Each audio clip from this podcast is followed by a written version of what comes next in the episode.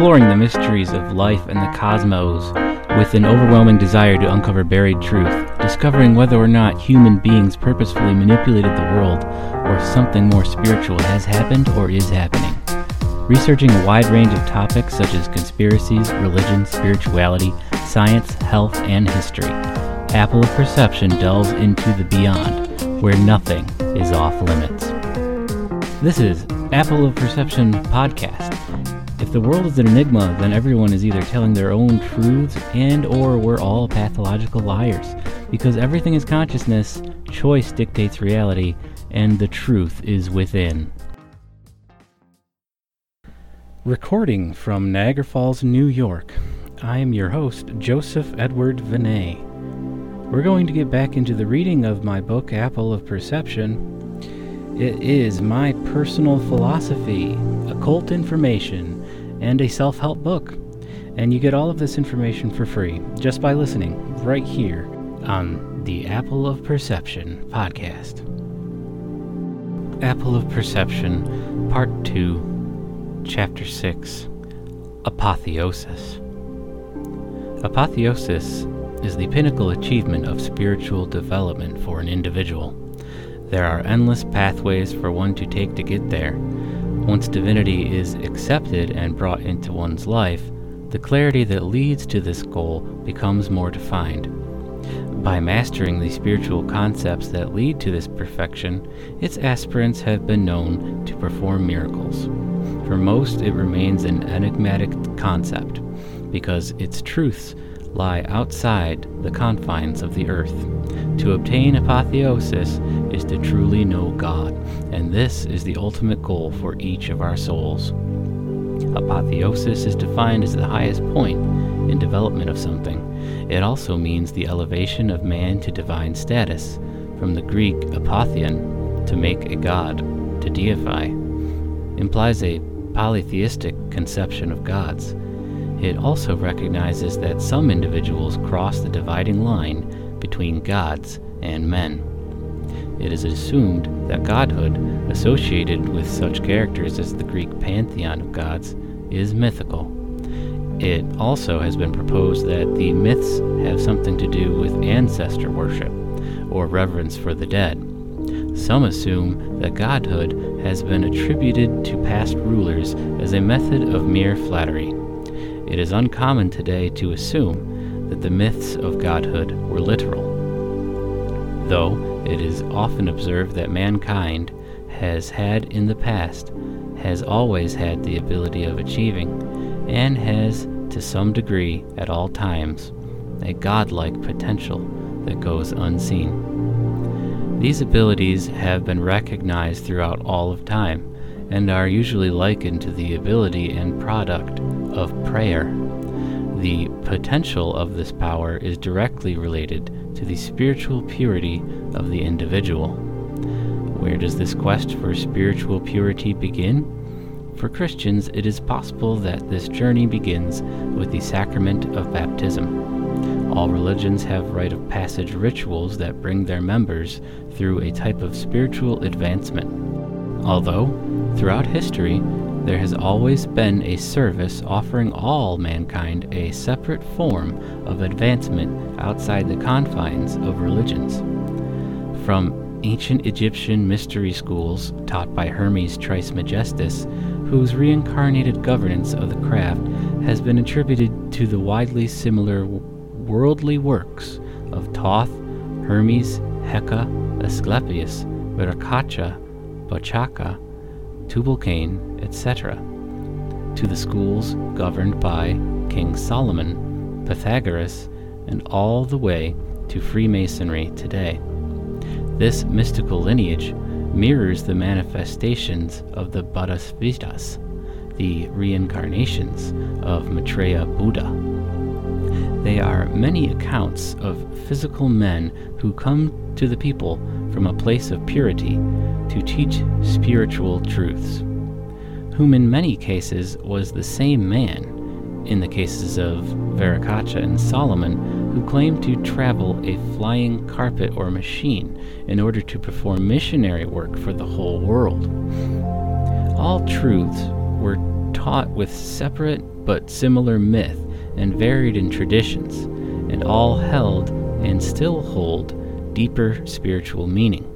No matter what path is chosen, spiritual truths are always within our grasp. Most mystery schools have a symbolic lodge room where groups of practitioners perform their ritual. King Solomon's temple is proposed to be a symbolic representation of the mind of God.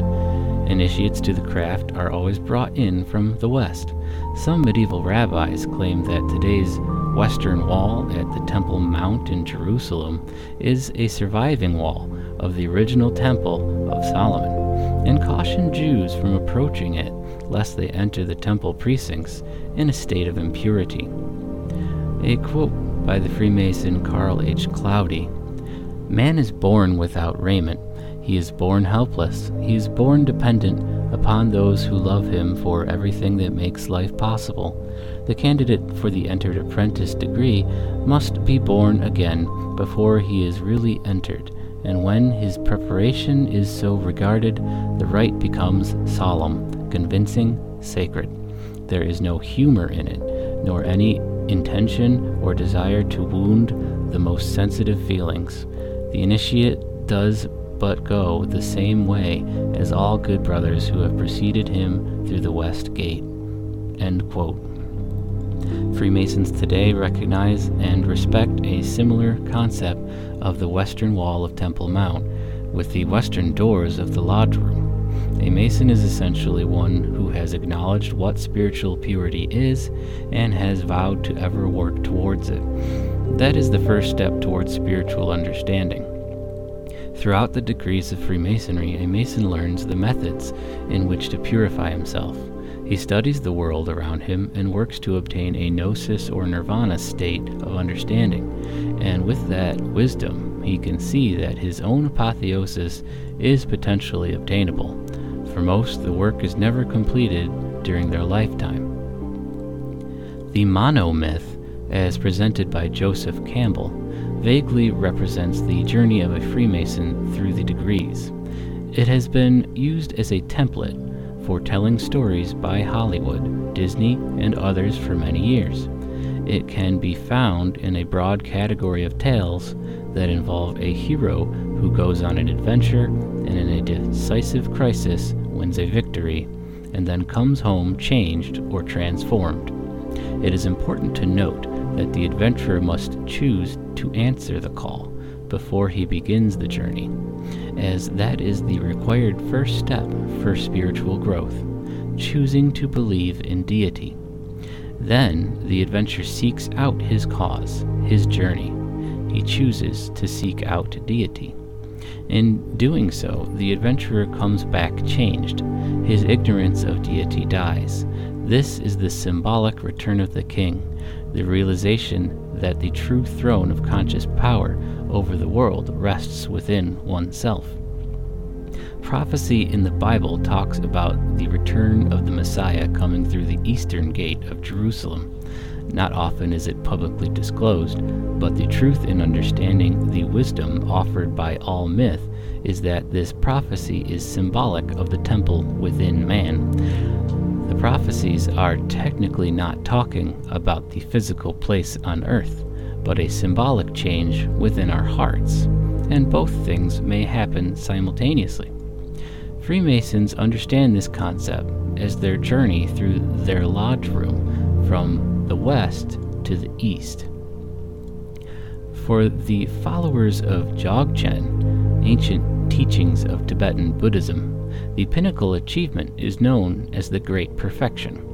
Upon realizing the Great Perfection, practitioners' bodies transform into a light body. The key to turning into a light body is based on one simple but hard-to-do premise: love everything, all the time. Of course, it goes much deeper than that, such as the recitation of mantra, performance of mudra, and visualization, as well as wisdom awareness, observing the egolessness, emptiness, and impermanence of all phenomena. All sound is heard as mantra.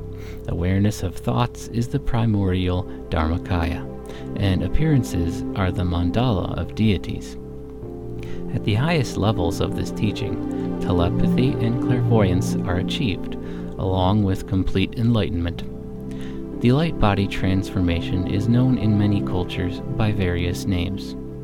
In Sufism, the most sacred body or supercelestial body. In Taoist, the diamond body, the immortals, and the cloud walkers. In yogic schools and tantrics, the divine body. In Kriya Yoga, the body of bliss. In Vedanta, the superconductive body.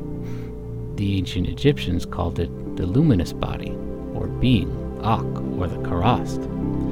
In Gnosticism, the perfect body. In Hermetis Corpus, the immortal body. In alchemical tradition, the Emerald Tablet calls it the golden body. In Tibetan Buddhism, the rainbow body. In Tibetan Buddhism has ongoing reports of the rainbow body to this very day, in which people transform their physical bodies into a new rainbow-colored energetic form after many years of practice. In many cases, they would complete this process of transformation by meditating in a cave. When they come out and are ready to graduate to this next level of their own evolution, they will often push their hand or foot directly into stone. Their light body achievement is confirmed by this softening of stone as a sign of spiritual power over the physical world. Some of these handprints and footprints have been photographed and published online. There are fully 160,000 documented cases of the rainbow body in Tibet and India alone. Apotheosis, or the rainbow body concept, has been the goal of many within the occult. It is the inspiration for transhumanism, advancing human capability through means of science and technology. Inspired by the works of H.P. Blavatsky and Friedrich Nietzsche, Adolf Hitler employed the Ahnenerbe, a dark Nazi occult group, to develop an Übermensch army for his war efforts. The fallible concept of a master race started a quest for power and a movement that practiced eugenics, racism, and war, all due to weighing heavily on one end of a polarized concept. They didn't follow the middle path, nor did they understand any semblance of spiritual purity. This Übermensch concept is where the idea for Superman comics came from, but seen in a purer light. As taken from Blavatsky and Nietzsche's interpretation of mysticism, all men have within them the ability to obtain this godhood, and one day a golden age will come where all of us indeed will obtain it. Thus began the comic book age of superheroes, our gods of the modern day.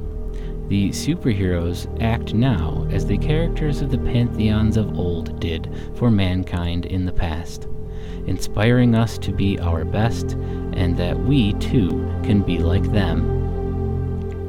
The symbol the Ahnenerbe were said to worship was that of the black sun. It is essentially a sun wheel. The sun wheel is an ancient symbol featuring an equal-armed cross within a circle. It is quite a popular spiritual symbol that has been discovered in the iconography and religious art of a number of prehistoric cultures across the world.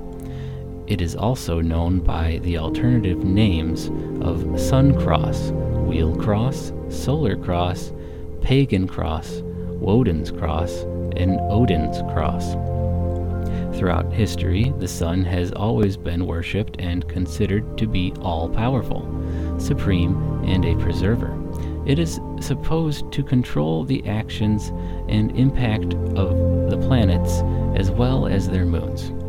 The sun wheel symbol is believed to invoke the great cosmic powers to bless the earth with fertility, life, abundance, prosperity, and peace. The cross in the sun wheel divides the circle with four parts, which are said to be representative of the solar calendar and are marked by the solstices. They symbolize the four annual seasons that have a very significant influence on the agricultural cycles. This symbol originated in ancient Mu as the circle, then a point within the circle, then as a swastika, and has been misunderstood for thousands of years. The swastika was known in Mu as Hydra. It represented the four primal powers, which came from the divine source. This alluded to physicality's symbolism of man's four appendages, the four corners of the earth, and the galactic cross. It was a spiritual symbol of truth that was admired by all in antediluvian culture. Due to the connotation that Nazi Germany and Marvel Comics have given to the swastika and the Hydra, it can be understood that there has been a massive misconception of these sacred images in modern times. A quote from the Bible, Ezekiel 1:10. Their faces looked like this. Each of the four had the face of a human being, and on the right side of each had the face of a lion, and on the left, the face of an ox. Each also had the face of an eagle." End quote. The galactic cross is formed by the zodiacs the sun appears in during its equinoxes and solstices. Just over 2,000 years ago, it crossed into Pisces, Virgo, Gemini, and Sagittarius.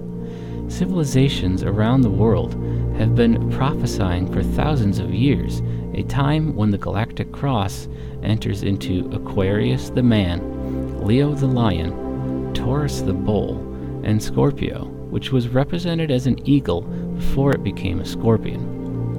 These are the four creatures in Ezekiel's vision. They are also the representatives of the writers of the four Gospels in the New Testament, Matthew, Mark, Luke, and John. Ezekiel's vision of the angel was an amalgam of these primal forces that emanate from the divine source, just like that of the swastika. This same concept is reflected in the much older Sumerian Sphinx, Lamassu, which has the head of a man, body of a bull and lion, and an eagle's wings. This concept is synonymous with the four-headed Hindu god Brahma. These symbols were meant to represent the concept of all creation. They show primal forces emanating in the center and the epitome of God's reach in the stars. It is a conscious reminder that God is within, and as God works through man, reality is set into place. Like voices in our heads, the angels and demons, the elemental gods, jinns and netters, etc., are emanations of our own mind. They represent concepts. The Seal of Solomon represents the mastery over these forces. It represents the understanding of Maya, the illusion of physical reality in Hinduism. It is a reminder that all these things are a part of the divine whole, and that physical reality is a reflection of the spiritual workings within. The Seal of Solomon has been confused in its meaning due to the stories of Solomon sealing 72 demons to do his bidding. This story is more of an allegory for the truth, but it is also literal. The number 72 comes from the observance of the stars in the physical heavens. It is the number of years it takes for the entire star chart to shift 1 degree. It is also the number of names made with the tetragrammaton. The confusion of these things is wrought by man's fallen state, when a man believes that the creation rules over him, instead of God within him ruling over the creation. The 72 represents the gods of ancient religions that are found within the stars, such as the myth in ancient Sumer. These gods are called demons to those that understand the truth, because they are merely demonstrators of the conscious work that occurs within. To have power over demons is the concept of the seal. Through this understanding, great works can be achieved. This is the same concept that is revealed with the Kaaba black stone in Mecca. that is surrounded by the old statues of the 360 gods. The worship of many gods often turns into recognizing them as mere idols. Their power over the people is revealed as myth, and power is restored to the people. In the painting The Apotheosis of George Washington in the Capitol building in Washington, D.C., we see Washington sitting in the inner triangle amongst the angels. The triangle represents the triune God and is the aspects of the divine center.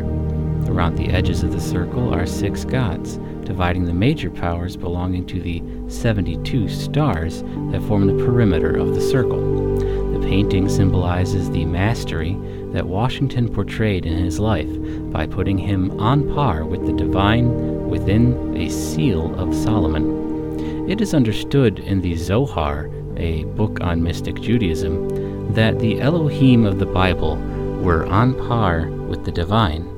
This painting likens Washington to the achievement of Enoch, the Metatron of the Talmud. Men becoming gods is a concept in mystical spirituality that is constantly reoccurring and debated upon. Spiritual perfection relies heavily on only using invocations. Invocation is likened to white magic as it invokes the true God within to manipulate the creation. Evocation is likened to black magic as it evokes the concepts that exist within the creation. Practitioners of magic know that evocations always come with a price. This is because in practicing evocation, we literally make a sacrifice with our eternal minds.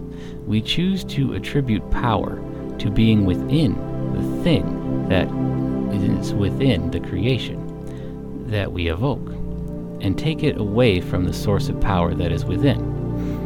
If apotheosis is your goal, you are to bow before no one or thing but the eternal God within.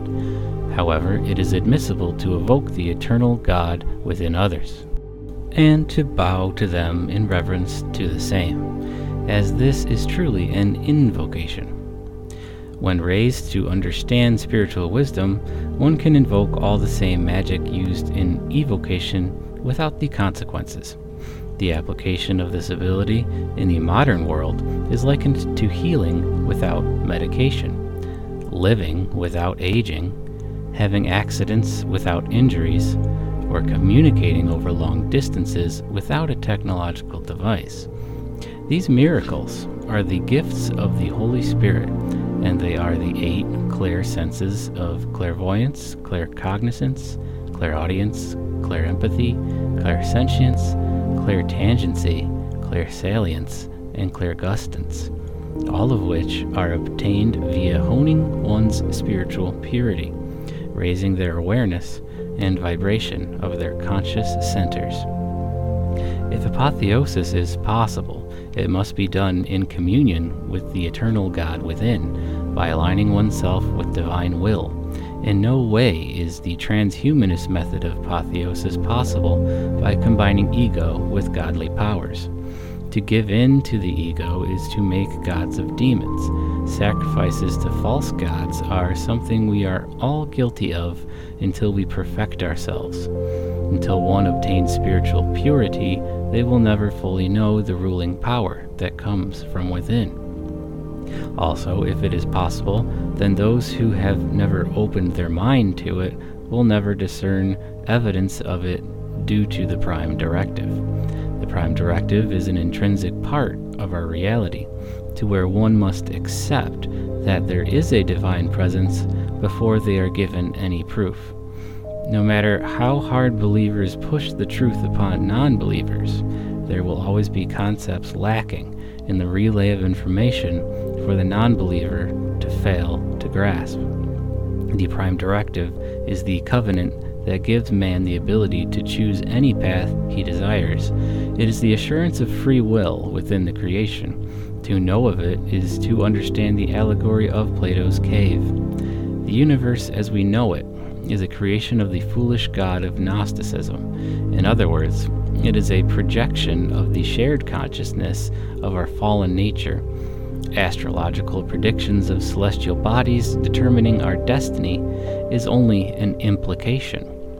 The studies into our sciences to understand the world around us is the same as holding up a mirror to the unknown God of Gnosticism, our true creator and eternal God within.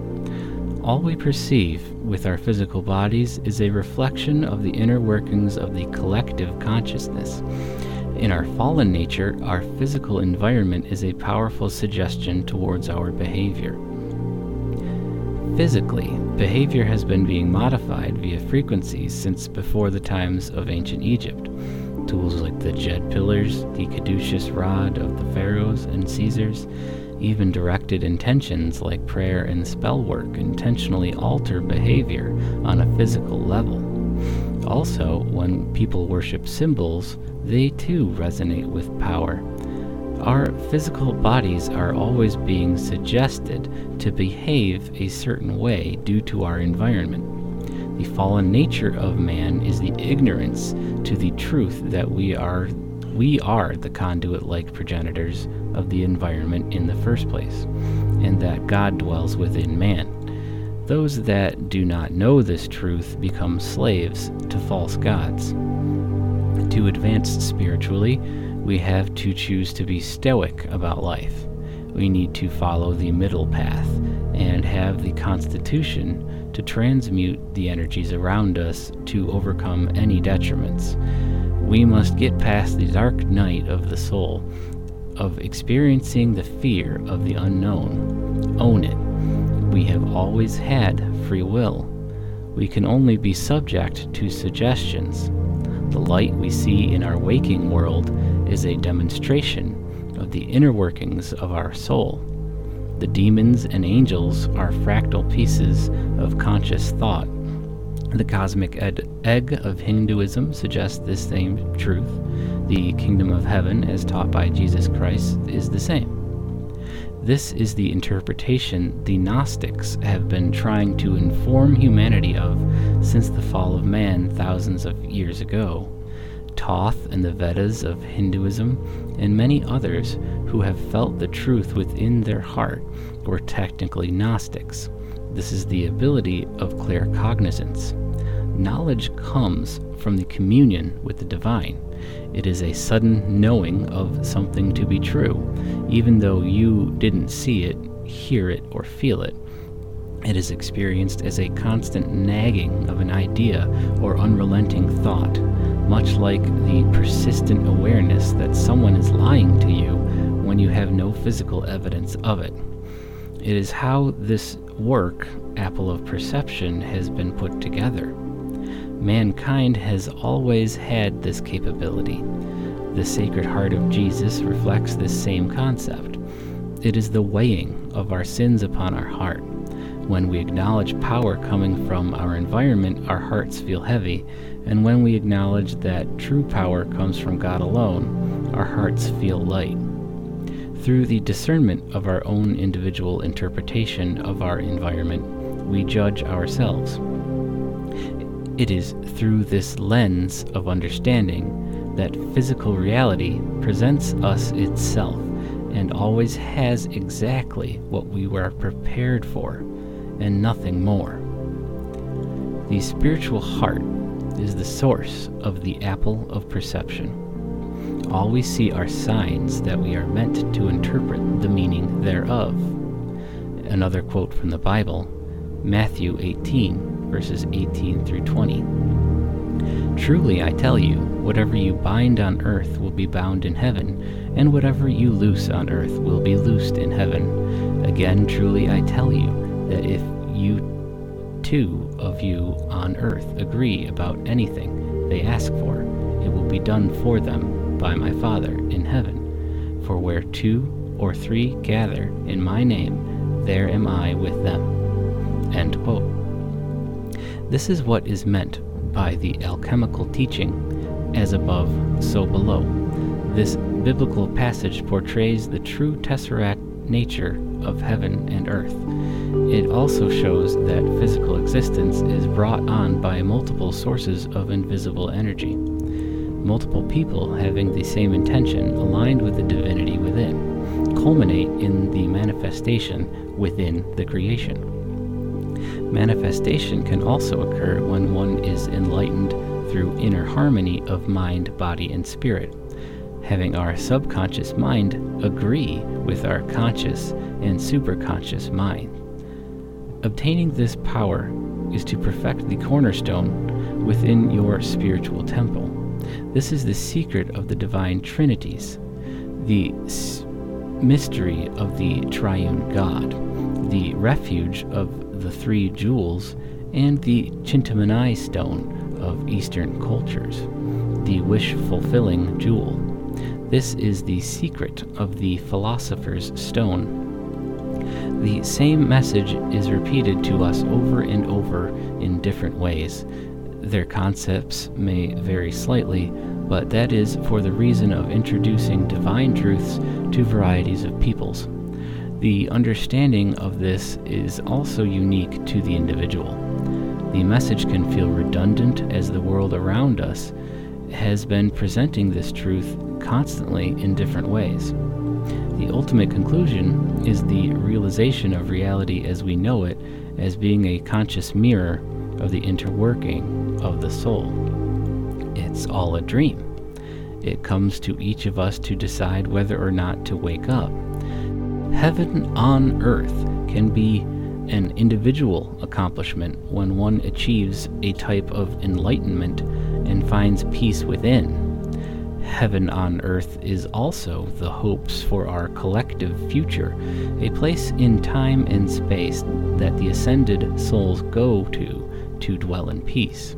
It is the prophesied golden age, the time when the galactic cross appears in Aquarius, Leo, Taurus, and Scorpio, the time when the king of the world told the lamas of Tibet that the Aggarti people would come to the surface. The revelation of the Bible, the returning of the four legs of the Dharma, these concepts are a prediction of the future and hope of a time when we all choose to wake up. All we can do is keep trying to spread the word. The obligation of the missionary belongs to all who are initiates of this truth. With the aid of others' symbols, ritual, and spiritual interpretations, or without, the divine within reflects spiritual truth at all times. These rules are the foundations of the earth. Eternally, spiritual law functions with or without the understanding of it.